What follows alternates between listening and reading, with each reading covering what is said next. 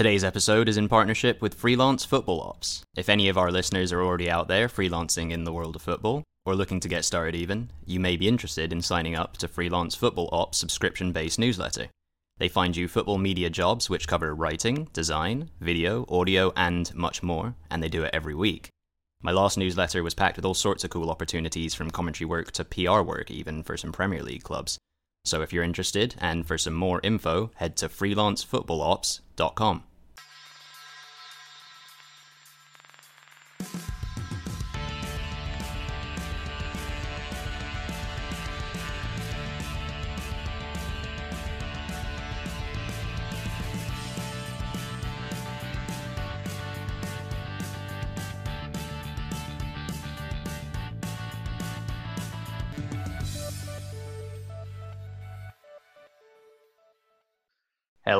Hello, welcome, and welcome back to the United Mates Football Podcast. Today, as ever, I am joined by my co-host Joe, and our friend Yoni is also here.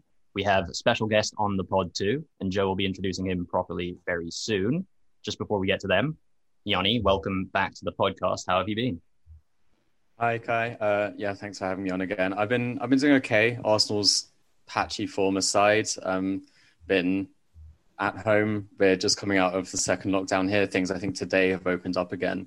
And looking forward to getting back playing football on Saturday with Joe. That will be a nice change. Get outside, some fresh air. But good to be back. Yeah. You mentioned Arsenal's patchy form. I can see myself, obviously, in the video we're doing. I'm, like, in honour of that, sporting quite a patchy beard to represent. But it hasn't been too fun to watch, has it, Yoni? But I'm sure we'll get into a bit more of the Arsenal chat soon. Joe, my co-host, like I said, as ever, we are the United Mates. How are you doing? Yeah, I'm very good, Kai. Obviously, Spurs are top of the league, which is nice. It's not a nice change. Often that doesn't happen too often. Hope it remains for a while. But like Yoni said, happy about the end of the second lockdown in the UK.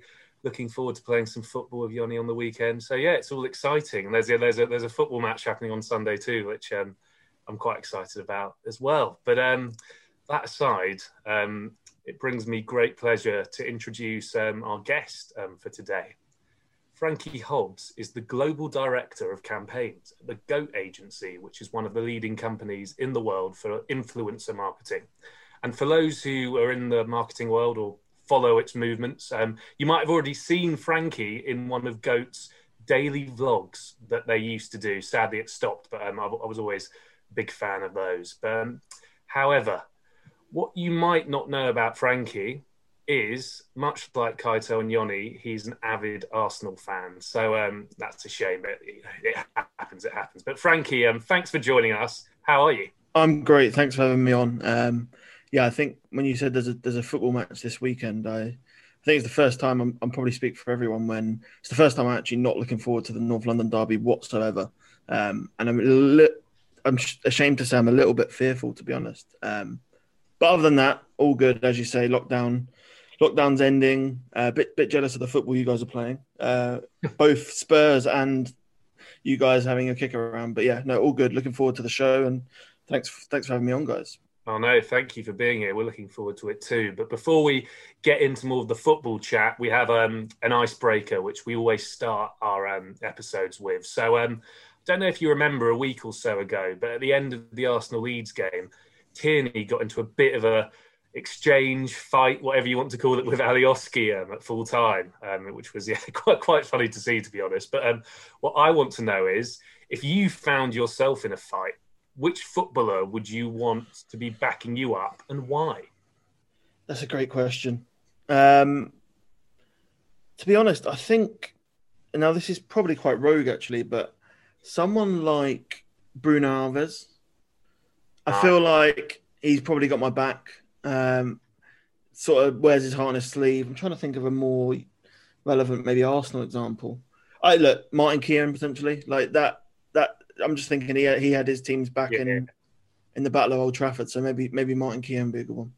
Nice, yeah, Martin Keown, I'm sure he'd be some good backup. I'm thinking I'd probably have to go for someone like Moussa Sissoko at Spurs, to be honest. I reckon he'd be great backup, and you don't really want to mess with Moussa, so I'll choose him. But Yoni, who's your guy in this situation?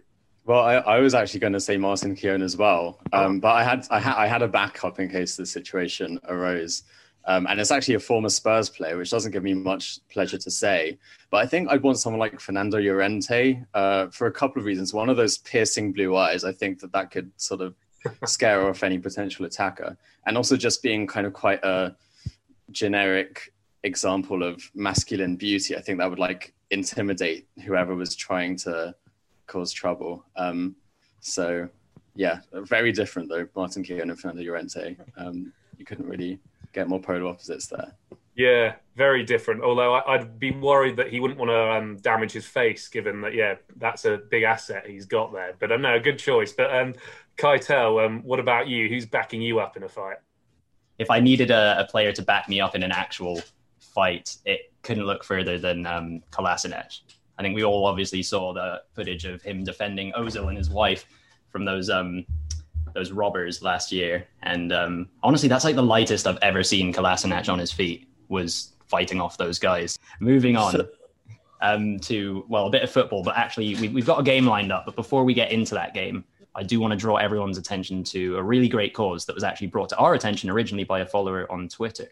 So the big Stamford Bridge sleep out has been organised by Chelsea Supporters Trust, and it has the full support of Chelsea Football Club too. So you can sleep out to help out on Saturday, March 27th of next year.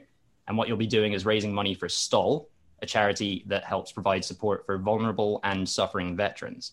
This year, the sleep out is a virtual one, so there's no need to make it to the actual stadium. And you can even do it from your own bed if you want to. So as long as you're raising money, you don't even have to be a Chelsea fan. For more info on how to get involved with this great cause, head to chelseasupporterstrust.com or Google the big Stamford Bridge sleep out. Right.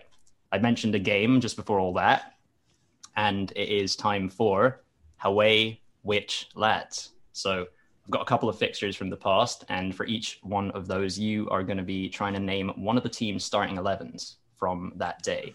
So the first match took place at the Emirates Stadium on the 1st of November 2011, when Arsenal played out a 0-0 stalemate with Marseille in the Champions League group stages. So I'm looking for Arsenal's starting lineup from that day. If you're listening, play along. But yeah, go for it, guys. I've got clues if you need them. Okay. If we didn't score, then I'd say Van Persie probably didn't play. This was, I believe, possibly during an injury spell of Van Persie's. So yeah, we definitely had alternative forwards on the pitch. So in goal, Szczesny, I imagine. Yep, Szczesny's in goal. Sanya at right back. No. It's a right back who like became a bit of a cult legend at Arsenal, but he was never. It's Aboué. No, although we have quite a few goal icon right backs. That's kind of our banter position. Oh, Carl Jenkinson. Yeah, Carl Jenkinson. Who Arsblog always refers to the fact that Carl Jenkinson's dad did like the backup singing on Total Eclipse of the Heart. And I Googled it the other day, and I'm pretty sure that's a lie. But anyway, it kind of adds to that. Yeah, no, it is. Yeah, it is. But it was a rumor, which Arsblog still, I think, wants people to believe. I think someone might even have asked Jenkinson in an interview about it, and he just had to be like, "That's yeah, no." He like just laughed at them. He was like, "What? What are you talking about?" Koscielny is also not playing. Yeah. Wow. Johan Giroud probably would have played at that time. No, the centre backs are pretty solid. Both of them, obviously, not many. Go on, sorry. I don't think Arsenal had solid centre backs since I've been born. Really. Arteta must be playing at this. Yeah, he is. But he wasn't the captain. And, the other centre back was the captain, surprisingly. Thomas Vermaelen. Yes, there you go. So you got the keeper, and you've also got three out the back four. You don't have to finish the defence, but should we just finish it for fun and go with Kieran Gibbs? If he was there, you would have finished it. But this is another left back, also another bit of like a cult player. Andre Santos. Yeah. Absolutely, Andre Santos. Yeah. All right, moving on to the midfield or the attack. So he probably played some sort of midfield of like Jack Wilshere's probably having injuries at this point. Maybe Aaron Ramsey. Yeah, Ramsey's in there. Arteta. Yeah, Arteta's in there. I was going to say he's the only player that's actually still involved with the club that played in this game. And then Walcott, I imagine, when he played. He played. Yeah, yeah. Walcott played. Yossi Benayoun? No Benayoun, although he might have. I think he was around this season. Thomas Rosicki? No Rosicki. We're looking for a centre midfielder, a winger, and a forward. The Marwan Shamak maybe up front? This guy is like the only player who somehow flopped harder than Shamak. Park Chu-young. Park Chu-young started this game. I remember being at the stadium. He started this game. He started a Champions League proper match. I think he scored one goal for us against Bolton in like a League Cup game or something like that. Yeah, I remember the goal really vividly. It was played down the middle and he kind of opened his body up. It was like an Henri-esque finish, yeah.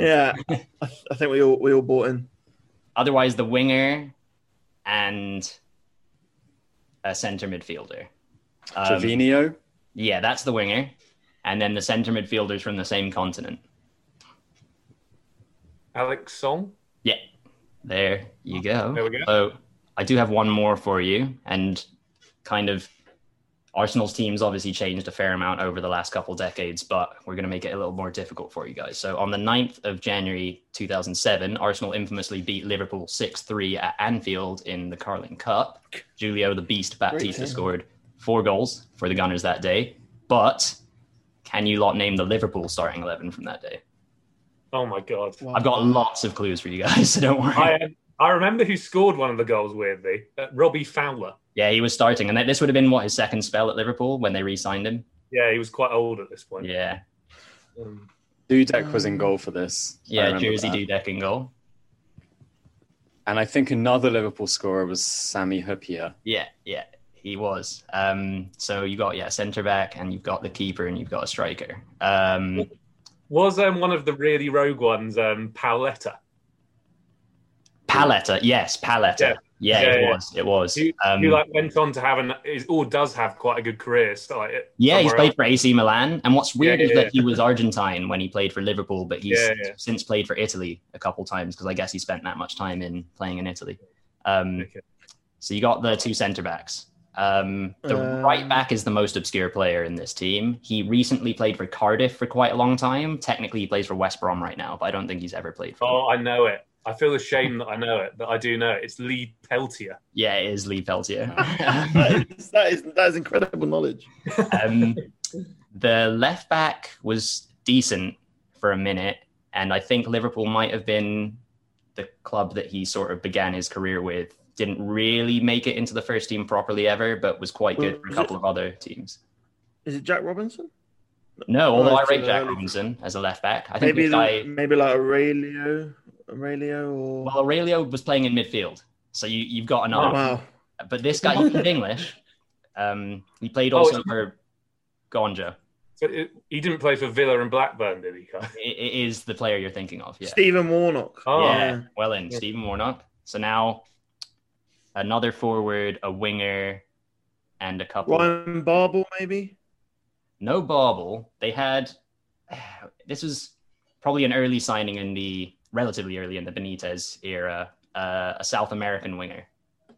Oh, Mark González. Yeah, Mark González, who had such a cool name, and he was from Chile, and it was quite exciting, but he wasn't that good.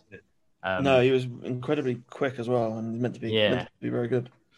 So I think Steven Gerrard also scored, but I don't know if he started. I've got it in there, but I think that I might have made a mistake with that. So I'm going to double check. But the other centre midfielder... It's Sebastian Leto. Oh, no, but that's a cool one. Maybe like Momo Sissoko? In English. English, yeah. He was, again, I think, like a Liverpool Academy product. Oh, what? Jay Spearing? No. Jermaine Pennant wasn't involved, was he? No Pennant. Yeah, he played for Newcastle as well. Oh, Danny Guthrie? Yeah.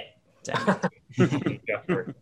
And you know what, Yoni, you said Gerrard earlier. He was starting. So the only player you're missing at this point is a striker who is also kind of a winger. And he might have played for Liverpool twice. Craig Bellamy? Yeah, you done it. Well in. I forgot about his second spell at Liverpool, but I just remembered right then. But yeah, you guys have done it. You've completed the starting 11s. Well done. Nice. I thought you were about to make us name the bench there. Yeah, that's all we're going to do, just name obscure Liverpool. That's the entire episode. Yeah, well, now we do have some questions for Frankie, actually. And as I mentioned earlier, Frankie works at the influencer marketing agency GOAT. And they actually, amongst other areas, have a strong presence within football. And from the way I can see it, within football, there appears to be two types of influencers that I can see. So the first being the players themselves. Look at people like Rashford and Bellerin using their platforms. But then there's also like the content creators. So whether or not that's sort of on-field people like the F2 freestylers, hashtag United, that kind of thing, or more kind of personalities, a bit like Johnny Sharples, a guy we've actually had on this show as a guest.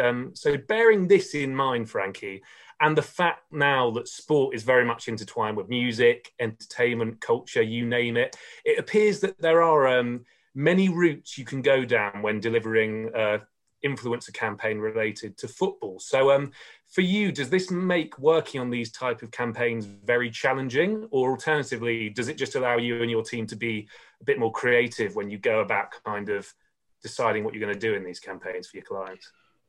Yeah, hello. I think the modern era of sports stars becoming these huge personalities and almost becoming their own brands, whilst some people do see it as a little bit they see a negative side of it, I actually think it's really positive. And as you say, like people like Bellerin and particularly Marcus Rashford at his heart, I know it's very obvious and talked about a lot, but just highlighting the work he does and the how he's kind of redefined what the modern day footballer is. And like I think if you maybe looked at 10 to 15 years ago when you had the likes of Beckham, Lampard, Scholes, Gerrard in that sort of England 2006 side, and you compare it to the England side now where you've got Marcus Rashford, who is standing up for equality when it comes to children, you've got Raheem Sterling, who's fighting the press in terms of racism. Like these people are actually have a voice now. They're not just behind that curtain of just they're not just a footballer. They're not just told to keep their mouth shut. But when it comes to my line of work, it's really exciting because players actually see value in social campaigns. So someone like Bellerin, or who we've not actually used for a campaign, but we have used footballers, like they actually want to get involved with things. Like they see the value of it. Whereas 10 years ago, say 10 years ago, or actually no, even less time than that ago, like you said to a player, I've actually got an opportunity to work on social here with this brand. They want to do this. Like they wouldn't have been up for it. Whereas now they actually see the value in that. So I mean, even the best example I can give of a player actually understanding the value of social is probably about 3 or 4 years ago. We worked with a huge footballer, literally one of the biggest footballers in Premier League history, really. And we were he really wanted to win. We worked with him to win one of the fan voted awards by the BBC. So we partnered him with, I don't know if you know KSI, the huge FIFA and now obviously rapper. He did a video with this footballer, and the footballer went on to win the fan vote by an absolute landslide. You can actually go and look into it. I'm not sure if I'm even allowed to talk about it, but it was years ago. So, but it just shows that the value these people can have. If your content, if you're a footballer and you want to grow your brand, you can actually like leverage these people. So like I think the more footballers do with these influencers, the better really. And I think the people like Sterling and Rashford are reaping the rewards of it. Yeah. Sort of sticking on the influencer topic, but kind of approaching the question from the opposite end. I know, obviously, Joe had mentioned that in recent years, footballers, the trend of them as influencers on social media has really taken off. So the biggest names in the game, often they have more followers than like the actual clubs that they play for on those platforms. So, like I said, however, at the opposite end of this, there are young kids out there who, you know, probably aren't even like 10 years old, but they have tens of thousands of followers on social media because they're putting out clips of skills or goals or whatever, maybe some like Fortnite dancing, who knows. But essentially, you know, given how intertwined football and influencing have become, my question to you, Frankie, is do you see the influencer status of a young footballer being a new gateway into the professional game? Traditionally, like unless you're in an academy or scouted directly, you're not really going to make it into pro football. But yeah, what do you make of young players using their influencer status or their brand as a means of getting their foot in the door when it comes to maybe getting a professional contract. For sure, like it's definitely a thing, and because if you're, I'm not a scout or I've never worked at a football club, but it feels like being scouted by a football club, you have to be in the right place at the right time, and being on social means you can be, if you put a piece of content out, it lives forever. So you don't have to be at the right place at the right time; it can just be whenever. I completely agree with that, and but what I'd also say is it's not just about people getting to the professional game, because if you look at the number of people getting to the professional game, it's so small. It's about what social media has done and what the influencer game's done is it means you can create a career out of football without actually being a professional footballer. So you've got someone like the F2 who, whether you like them or you don't like them, they're obviously pretty good at football. Could they be a Conference South, Conference, maybe League Two player? I don't know, but potentially. But what they've actually managed to do is make a lot more money by being a content creator and influencer. So what the beauty of it is, I think, for me anyway, and it's kind of helped me, and one of the reasons I got involved is I'm not good enough to be a footballer.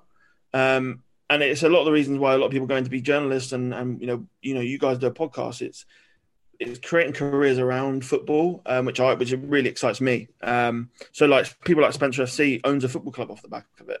Would he have been able to own a football club if he wasn't an influencer? No, he wouldn't be able to afford it. So the biggest thing for me is influencer marketing, and the whole digital bubble has created the opportunity to actually have a distinguished career without the need to play professional football. Because let's face it, being a professional footballer, your career is short. It's impossible to get there. It takes a lot of hard work. You can get injured in a minute. It's kind of really changed the whole game. But I do know, so I've been working with someone who's looking to take over a football club, actually. And they've got some technology where people can actually upload clips to their app, and then it will the AI in that app will rate their abilities, and it can actually feed into the next wave. So I think that's where it's going to go. That sort of AI scouting way is where we go from it. Just really quickly before I let somebody else ask a question, do you see, because you're quite closely involved with the sort of marketing strategizing side of it, and of course off the back of that you'll have more info in terms of the numbers and the financial side of it, I'd assume that these players for now and for a while still are going to be making considerably more money from their clubs than they are from the social media, but there might come a time when that changes, or if a potential sponsorship deal comes up, that they might sort of prioritize the social media aspect of their career over the football one for financial reasons. You would assume would probably be the only reason you would do that. But does that exist already, and is that a thing that's sort of, are we approaching that moment when a player might sit out a match day because they have an opportunity elsewhere? I don't think we'll get there, but I don't think we're far off players really prioritizing the social media aspect of the game. In a similar way to Glenn Murray was doing with his TV career at the end of his playing career. And I don't, this is a really obscure reference, but I don't know if anyone saw the Salford documentary where the guy who's a model actually turned down playing a game to go for a model shoot because he was going to earn more money from that.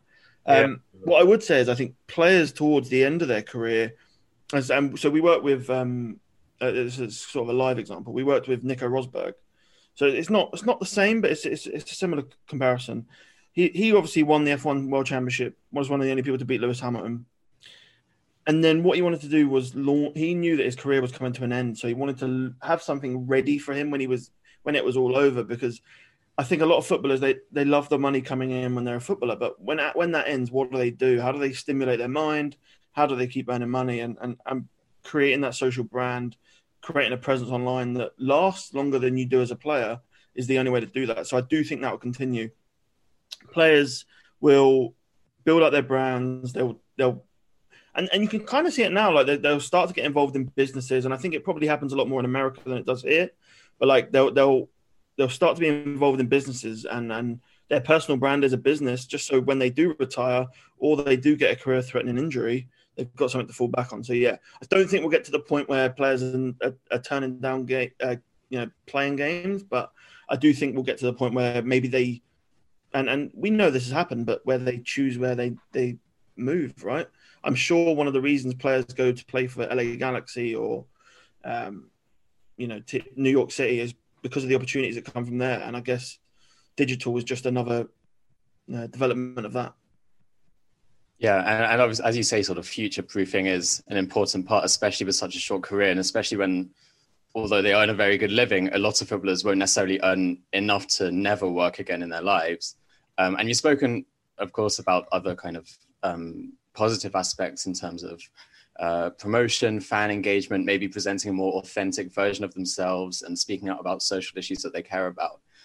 It does, of course, leave them open to and vulnerable to sort of the nastier parts of the internet. I mean, football Twitter as a microcosm of more like wider Twitter is sometimes a cesspit, sometimes very nasty.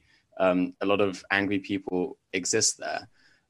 Do you think that footballers are protected enough from that? And if so, sort of whose responsibility is it? Is it the marketing agencies? Is it the clubs? Is it their own personal teams who should be helping prevent these sometimes like quite vulnerable young men from people's abuse? I think there's a primarily like, and I think there's a lot, the people are responsible for different things. So I think for like, when it comes to like abuse and whether that be like Tammy Abraham getting racially abused after he misses a penalty, I think the platforms have got really, really big responsibility there. And if they prove that they can't self-police, then I think the government or, you know, the state needs to take more responsibility there. But yeah, I think when it comes to abuse of that kind, the platform needs to take ownership. When it comes to players and their involvement in social media, it's a balance between the agent and the club, and that's probably where it falls down, why you do see some bad examples or some areas where maybe players aren't acting in the best way or uploading things they shouldn't or getting involved with things they shouldn't. Primarily, I'd always say that the club should be the primary person for that, because you know at the end of the day they pay the wages, they're the contract holder, they're the person that they're the main employer, so I would always lean club, and they should be you know, educating players on what they can and can't do, what they should and shouldn't do. But then I also think the PFA should really relook at their whole after game development, and I'm sure they're doing a lot, but it always feels like for me the beauty of, and I'm a big NFL fan, and what I think about the NFL Players Association is they're always fighting for the players' rights, and I think maybe the PFA need to be doing a better job of that. So, as we said, Frankie works at GOAT Marketing Agency, and the GOAT is a staple of footballing mascots across the world, maybe most famously at FC Cologne, or the Billy Goats, where Hennes is the mascot and probably the most famous Bundesliga mascot. Now, I have a game for you, a brand new game. We like our parlor games on this podcast. And this one is called Mascot or Masnot. And in this game, I will be telling you a selection of mascots, and you will have to tell me if you think they are real or fake. Mascots from around the world, different football clubs, different cultures.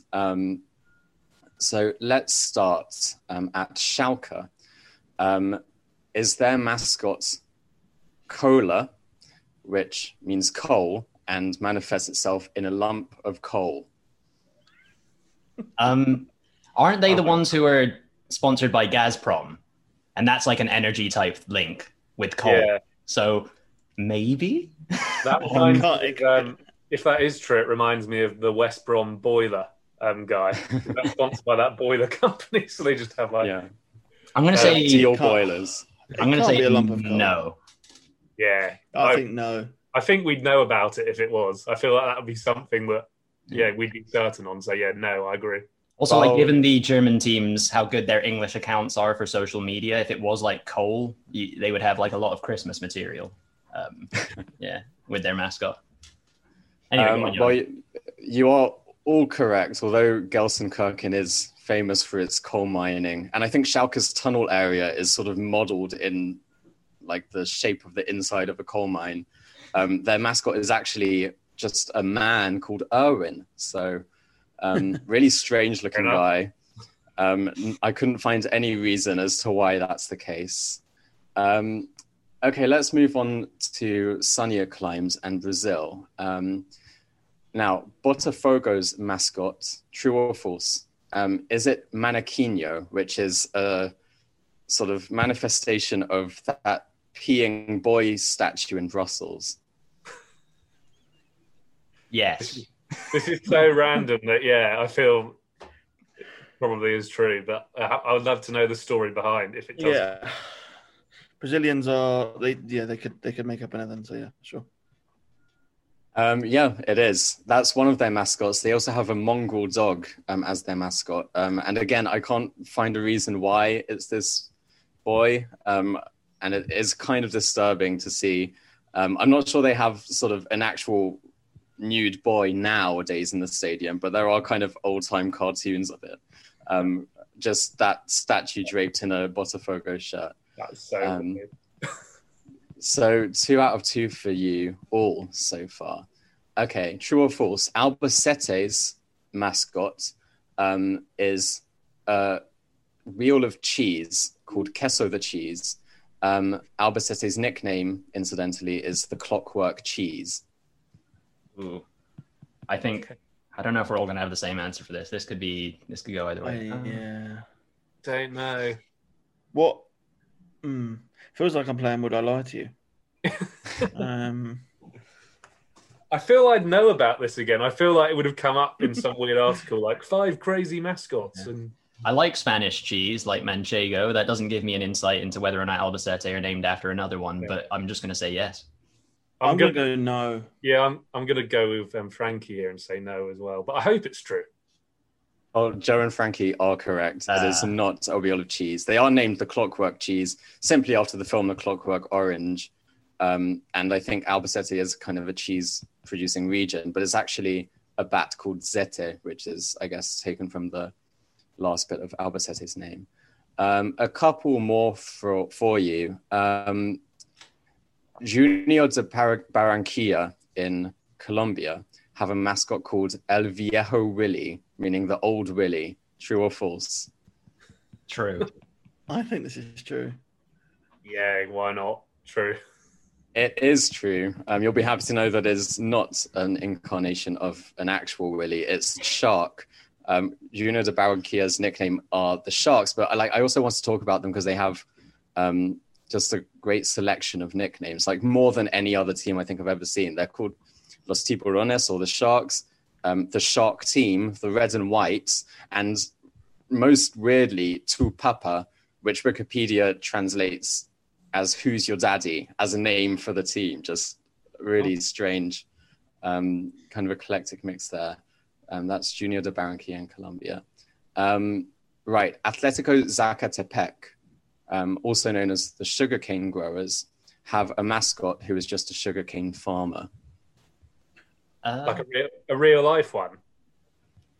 Yeah, it's like a Matt. Like he is a sugarcane farmer, owns a kind of plantation, and comes every weekend for the game. I can believe that, and I can. But then I'd say, like in 2020, it's probably gonna have to come to a conclusion. Yeah. Let's go. I'm gonna go with yes. I'm gonna go with yes. Actually, I'm gonna go with no because I'm losing. So I'm gonna go no as well. Joe and Kai are correct. Okay. It is, as far as I can tell, they have no mascot, but they are called the Sugarcane Growers. That's their nickname in the Mexican Second Division. Okay, final one for you. Bengaluru FC in India have a mascot called Eddie the Eagle. What are they called? Bengaluru FC. Oh. Because that almost reminds me of like a Bangalore tiger. I would have assumed that their mascot was a tiger or something. Yeah. Like an actual just live tiger. Yeah. You said it's what? Eddie the Eagle, I think. Eddie the Eagle. It feels so random, it might be true. Yeah. All right. Well, I'm going to go with yes. Yeah, I'll go yes too. Why not? Yeah, you're all correct. It is Eddie the Eagle, not the... was he a ski jumper? Great Britain? Yeah. It is just an eagle called Eddie who, on their Twitter account, gives out kind of inspirational motivation before every game, or has had a word with, I think his name's Anil Chetri, one of their players, and has some advice that he shares with the fans before any game, just kind of spreading positive vibes. It's a guy in a suit, or it's an eagle? It's a guy in a suit, a guy in a bald eagle suit, which again, I don't think is kind of regionally accurate in terms of sort of ornithology in India. But really nicely. They have, and I never expected to see this, on their Wikipedia page, Bengaluru FC have a chapter called The Ashley Westwood Era, which was just a great find. They have one of those for each of their managers, but Ashley Westwood was not a person I ever expected to have an era on Wikipedia named after him. Is that the Ashley Westwood? Is that the Villa Ashley Westwood? Yeah, like the centre midfielder. Is he? He's a manager or he's a player? So a manager. Oh. But it would be even better if they had a random section on their website dedicated to Aston Villa, former Burnley, and that's Or is he Burnley now? And he used to play Burnley. Oh, he must be Burnley now. They all blend into one. It's all claret and blue. Yes. I don't know who won that game. Joe. I wasn't really keeping score. But I think it was Joe. I think me and Frankie got one less point than Joe. Yeah. All right. Congratulations, Joe. You're the first ever winner of mascot or mascot. So, I wonder, if we'll see that again. But anyway, moving on to some Arsenal chat, more of it. Yeah, at the time of recording, we're we'll see how fun this is for the three of us. Probably a lot more fun for Joe. We'll see. But, we're at the time of recording, we're a day out from playing Rapid Vienna in the Europa League, so that's tomorrow. But then, of course, this Sunday is the big one, the first North London derby of the season. So this is a fixture that all of us probably. Well, Frankie said it earlier. Maybe we're not looking forward to it as much this time. But back in the day, probably the three of us would have been excited because it was a guaranteed 3 points and pretty much bragging rights for Arsenal. But obviously, as I've alluded to, that's not really been the case recently. As things stand, Spurs are 13 places and 8 points ahead of Arsenal in the Premier League, which means that St. Totteringham's Day will inevitably be all the more disappointing for them and all the sweeter for the rest of us when it comes around. You can call that wishful thinking. I prefer to see it as manifestation, but genuinely, we'll see how that theory looks after this weekend's game. So, Frankie, what would your lineup for the North London derby be, and how do you think it's going to go? Now, in recent weeks, I think a lot of Arsenal fans are guilty of thinking that playing a certain player or playing a certain formation means that everything's going to change. And I think it's obvious to me, at least, that there are big problems at Arsenal, and it's not solved by a single player or a single formation change. It requires a structural change and a way of thinking. Arsenal need to take the handbrake off.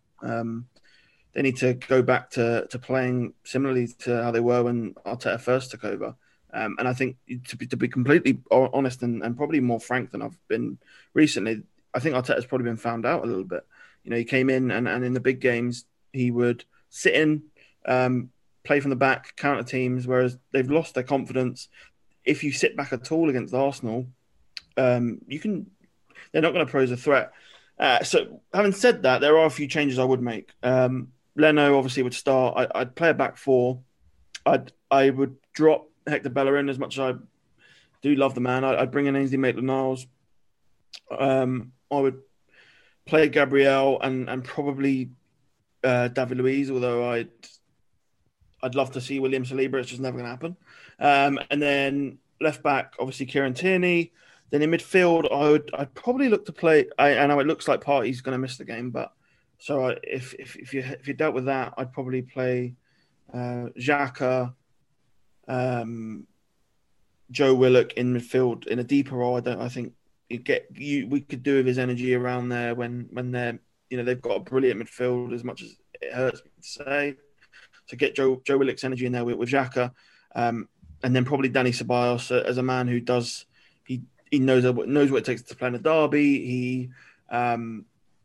He does have good enough feet to play in that sort of level of game, but I've still got reservations about him. But I think with what Arsenal have got, he's probably the best there.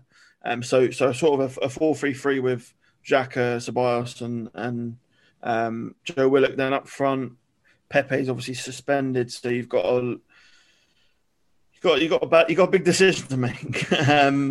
It's not the old riches of strike force we used to have. I'm not looking to play Mesut Ozil. I think it's a conversation that I think you guys have probably had 100 times, and I don't really want to open Pandora's box. So I'm going to leave Mesut Ozil out, and especially in an away game, you can't deal with that.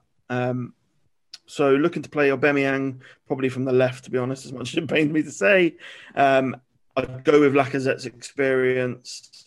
I'd drop Willian and probably play Reiss Nelson. I think he probably deserves it. Arsenal's torrid spell, Reiss Nelson actually looks like the player that's covering himself in a little bit of glory. So I guess before I get on to more of your sort of predictions about how it's going to go, off the top of my head, some names that are standing out as players that you sort of decided to leave out, for instance, would be Willian, which makes a lot of sense.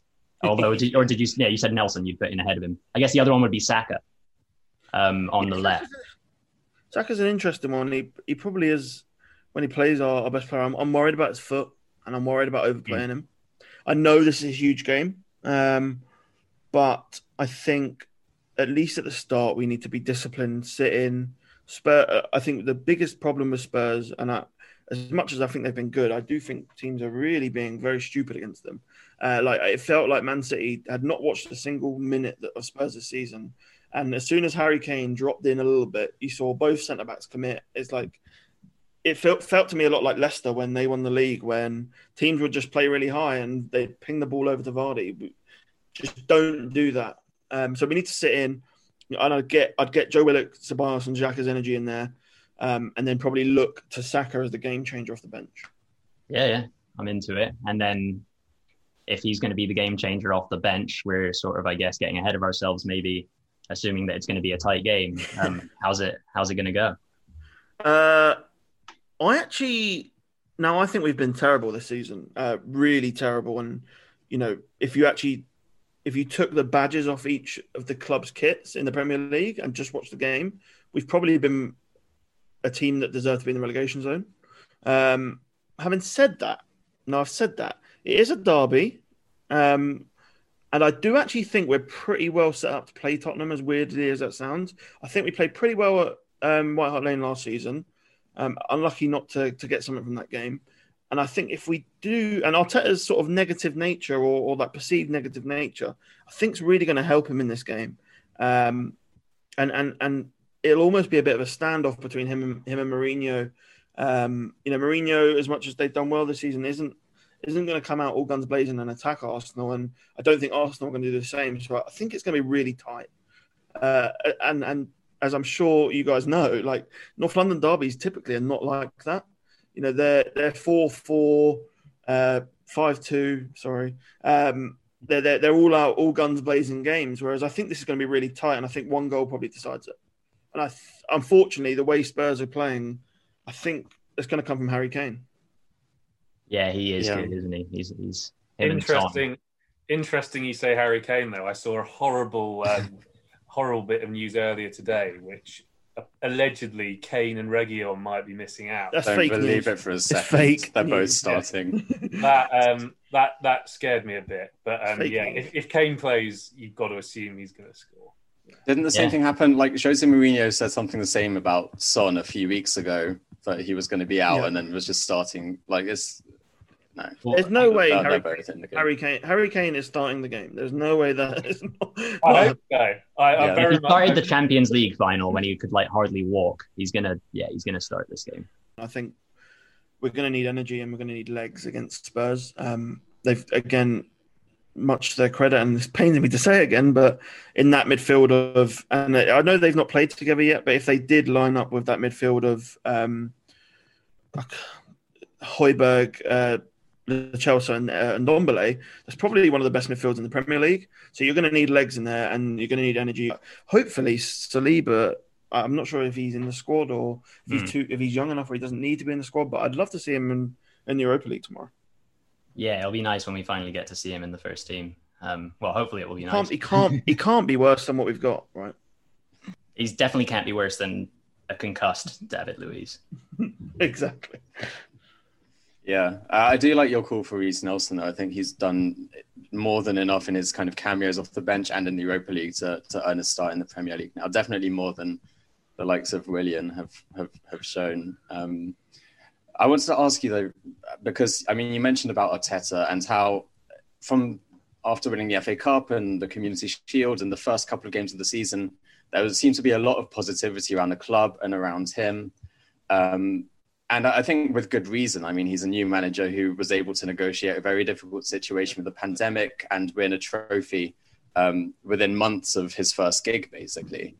And a lot of that seems to have dissipated in the light of recent results, even though you've got that United game sandwiched in between, which, again, seemed like a kind of beacon of hope. How has your personal perception of Arteta changed? And it seems like a lot of Arsenal fans, at least on my Twitter timeline, are kind of starting to give up hope. To me, that feels a bit premature. How do you feel about that? It's tricky, right? I think what it's probably done, it's managed my expectations on him. I think when he first came in, probably not really when he first came in actually, because it wasn't all guns blazing when he first came in. There was a little bit of a struggle, but then towards the end of the season, obviously won the FA Cup, as you said. Community Shield was brilliant. Opening day at Fulham, I was like, right, we're in business here. So I think we probably overrated him a little bit. But he's a rookie manager. This is his first job. I think it's, you know, he was always going to. There's always a potential where he was going to find something really challenging at first. And I think for me, and the managers that bounce back after a really tough period are the managers that are going to be really successful. And I hope Arteta is one of those. Like, there's no getting away from the fact this is a really, really tough stretch for Arsenal. It's probably one of the worst runs of form we've ever had as a club in the last 25 years. Having said that, I still believe in the man. Like, you know, you don't come up under Pep Guardiola. You don't get highly talked about by a lot of football players, and you don't come with the gravitas that he does, and simply become a bad coach overnight. Look, I think Arsenal aren't creating enough. They're probably a little bit gun shy. Maybe he's overcoaching them. I think that can turn around. You know, a few bits of good fortune, a big result on Sunday. Suddenly. And then the club back him in January. Maybe that just starts to turn around. I think the mistake he made was in the summer, and I guess pandemic didn't help with this, but in the summer he probably relied on players that he thought he could turn and change them from being uncoachable to coachable. So people like Mustafi, Louise, Xhaka even, and he probably thought he could actually turn them around long term. Whereas whilst they maybe did enough for him when he first came in, we know they're not good enough players. Like, as much as I've stood up for Granit Xhaka over the years, he's not good enough. Shockdown Mustafi maybe played well towards the end of last season. He's not good enough. So I think he's starting to realise, and I actually did. I went through our squad the other day and I looked at players I'd want to keep long term, and I only think there was less than 10, which is a damning indictment, because I'm sure if you ask Joe, there's way more than 10 Spurs players he'd love to keep. They've actually got probably a core of 15 to 18 players that they definitely want to keep. Whereas at Arsenal, he needs a big overhaul. And I think if there wasn't for the pandemic, he probably would have been able to shift 6 to 10 players that he hasn't been able to. That's a good point, actually, that you've just raised. One, that, yeah, there are a lot of Tottenham players that I like. But also, we're a month away from January now. And obviously you've said that, well, clearly the Arsenal squad needs improving. Do you think Arsenal will buy any players in January? And if so, who? I think they have to buy a creative player, if not two. I'd love to see him go back in for Haseem Aouar. Do I think that's achievable? Potentially. I know he's been left out of a few squads and he's been had a bit of a bust-up over in Lyon. And then obviously, I mean, I'm not even going to try and pronounce his name because I've only read it on Twitter. But the guy from Salzburg obviously looked really exciting. I fear we're probably going to miss out on him.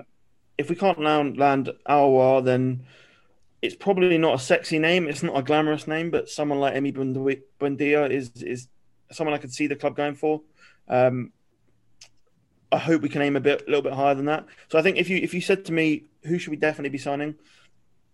There's a big problem in the squad with creativity, and I think that's not just top of the pitch creativity, but actually like deeper creativity. So like getting the ball from midfield between the lines, and then also getting the ball from say the top end of the pitch to Aubameyang. So I think actually Aouar and the Hungarian playmaker are two players that the club need, and they actually probably need to get both. Will they get both? Probably not. So I'd probably take one. I'd take one of those two. What about Christian Eriksen? Would you take him? I don't know how much that guy wants to play football anymore. Like, where's his motivation gone? The last 6 months at Spurs, I don't think he was special. Yeah, it wasn't. It was sad, really. He's one of my favourite Spurs players in recent years. But yeah, he was pretty poor for that last 6 months, as you said. Yeah, we like as a club, and we're in a position now with the likes of Man City, Liverpool, Chelsea going to spend all this money, Manchester United being the global star, the financial superpower they are. We can't really afford to go and buy a 28-year-old. As much as the fee will be low, we can't afford to get that transfer wrong. Whereas you sign someone like the Hungarian playmaker, he's coming in at an age of like 24 or 23 or whatever, or maybe even a bit younger than that. It's not so much the, for me, it's not so much the transfer fee, it's the wages and the sell-on fee. Like we can't afford to get it wrong. We got it wrong so many times. You look back at that summer transfer window where we bought the likes of Lucas Perez, and as much as I love the player, like Thomas Partey, 27 years old, this transfer has to work. There's no way this transfer can not be anything other than a smash hit. So I'm a little bit worried that the club are thinking a bit too short term of their signings, and I hope that they go for someone a bit younger. So yeah, Eriksen is not. I want players that are on the way up, not on the way down, basically. Does Socrates still play for us? For some reason, he does, yeah. Eriksen is 100% the player we cannot sign because of everything that you said about wages, essentially. Like, there's too many of those players in our squad already that are on their way down. Like, it's been really strange, the sort of tactic of trying to pluck players that once upon a time were, like, Champions League quality and assuming that that's going to take us back. Like Stefan Lichtsteiner for a season, like what was that all about? Socrates, for instance. I think Socrates did come in at a time when our back line was particularly awful compared especially to how it is now. So he did help out a little bit, but I think we need to start distancing ourselves from those types of signings. Even, for instance, when we were being like touted to sign someone like Zaha, that could have gone either way. That could have been a huge success or it could have been an absolute disaster. So like, we just need to invest in youth at this point. I'm going to try to say his name, Dominik Szoboszlai from Hungary. What was it? Dortmund went in and bought Haaland from Salzburg in January last year. And he tore it up off the back of the form he was already producing. This guy is not just producing in Austria. He's destroying the Champions League and on an international level, he's Hungary's best player. Are we going to get him? Obviously, there's going to be a lot of people potentially trying to get him, but included, if you believe the rumor. Yeah, well, I mean, you've still got Dele Alli on your book. So, for instance, honestly, like that, for instance, if we could get Dele Alli, like that would be a player that he's been on board, but his window for potential. They still got room for growth, and he's definitely can't be any worse than he has for. The last. Oh, I didn't see this coming, but there we go. Keitel wants Delhi at the Emirates. I'll take Delhi. He'd be good for the Instagram sort of stories. I think the problem was Arsenal, and they probably still did it this summer. Like they were looking for a quick fix back into the Champions League. Like, they were looking for that short term, like Willian. He's going to get us back into the Champions League. Whereas actually, to get back into the Champions League on a sustainable basis, you need to go and sign young players that grow, as you say. So you need to go and buy. And as much as it's not worked, and I wish it worked, Pepe was the right sort of signing. And that I worry that because of the outcome, people don't. The board are not going to trust the process. But I think the process was actually right. Yeah, I mean, at the end of the day, when you can beat Napoli, who are a Champions League team, and consistently so, we're pretty much our opposition to get Pepe, and he wanted to come to us ahead of them, and they would have gladly had him, like we were saying. So. The talent's there. And honestly, like statistically speaking, he's backed that up as well, Pepe. It's just been maybe sort of that style of play similar to Ozil where it doesn't necessarily look like he's giving 100%. But in terms of sheer talent, and somebody else was saying it the other day as well, players that make you excited and get you on the edge of your seat, we don't have anybody except for Pepe in that regard at this point, basically. So like football, is a results game and we're not invested in the same way that the club is, but it's also the reason we started watching it was for entertainment. So I just think from a fan's point of view, listen, we're not going to win the Premier League. We're probably not even going to come fourth in the Premier League. So why not try to... Not even get top half, Kai. Well, exactly. I was going to say, so why not at least try to up the resale value of a massive investment?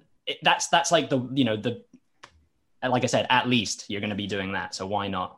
And he's young. That's how Liverpool built their team, right? They sold Coutinho for 150 million.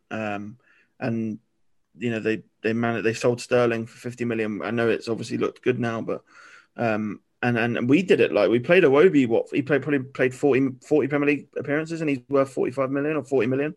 I completely agree. Like, it's about, like, people. I want to see Emile Smith-Rowe play more games. I want to see Balogun play more games. Every time he plays, he's brilliant.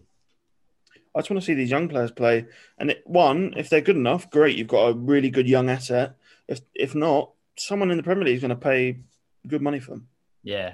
Like, we already know all of Xhaka's limitations and flaws. You know, we might as well find out some shortcomings of these other guys so that we know if they're ready or not. Because we know, like we've all said, that Xhaka's not. He's not the answer. Not to pick on him, there's other guys in the squad, but yeah, clearly youth is the answer. Even at Spurs, you know, you got Winks was someone that you're able to introduce into the side. Eventually he replaced someone like a Dembele. Did you get a transfer fee for Dembele? I can't remember. Did you get a lot more wages off the book and still have a player that can come in and do a job for Spurs? Yes. Do we have that player to step into Xhaka's role at this point? Not necessarily. I think Harry Winks would be very flattered there about you replacing. Oh, comparison to Dembele.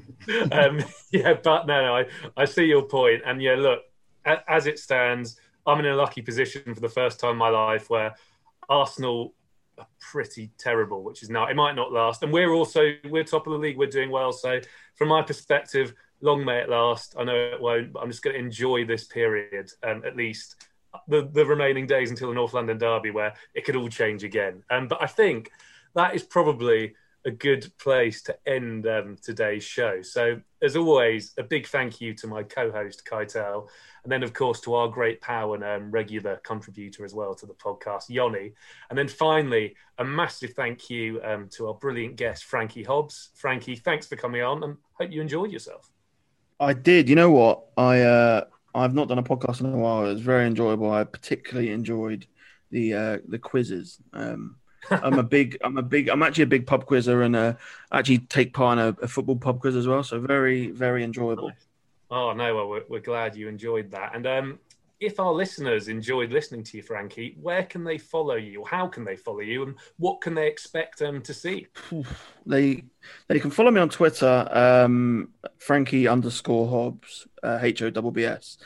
Now, I would say I probably don't tweet as much as I used to. I can only really tweet about around the games now. But I don't know. You can expect to see me moaning at Xhaka. You can expect to see me moaning at players. But to be honest, in the last year, I think I find myself just trying to encourage the team, and trying to actually not take it too seriously anymore. You know, when we played Manchester United away, everyone was moaning at the lineup. I just said, let's just calm down and enjoy the game, and we went and won. So hopefully some calm thoughts on Arsenal. Calm thoughts on Arsenal. I'm sure people will be enjoying it, or like you, feeling the pain together, all the Arsenal fans. But for anyone listening to the podcast, and if you want to follow the United Mates, you can follow us on Instagram, Twitter and Facebook at United Mates FP. And then you can also subscribe to us on YouTube. That's the United Mates Football Podcast. That is it tonight. Thank you very much, and goodbye.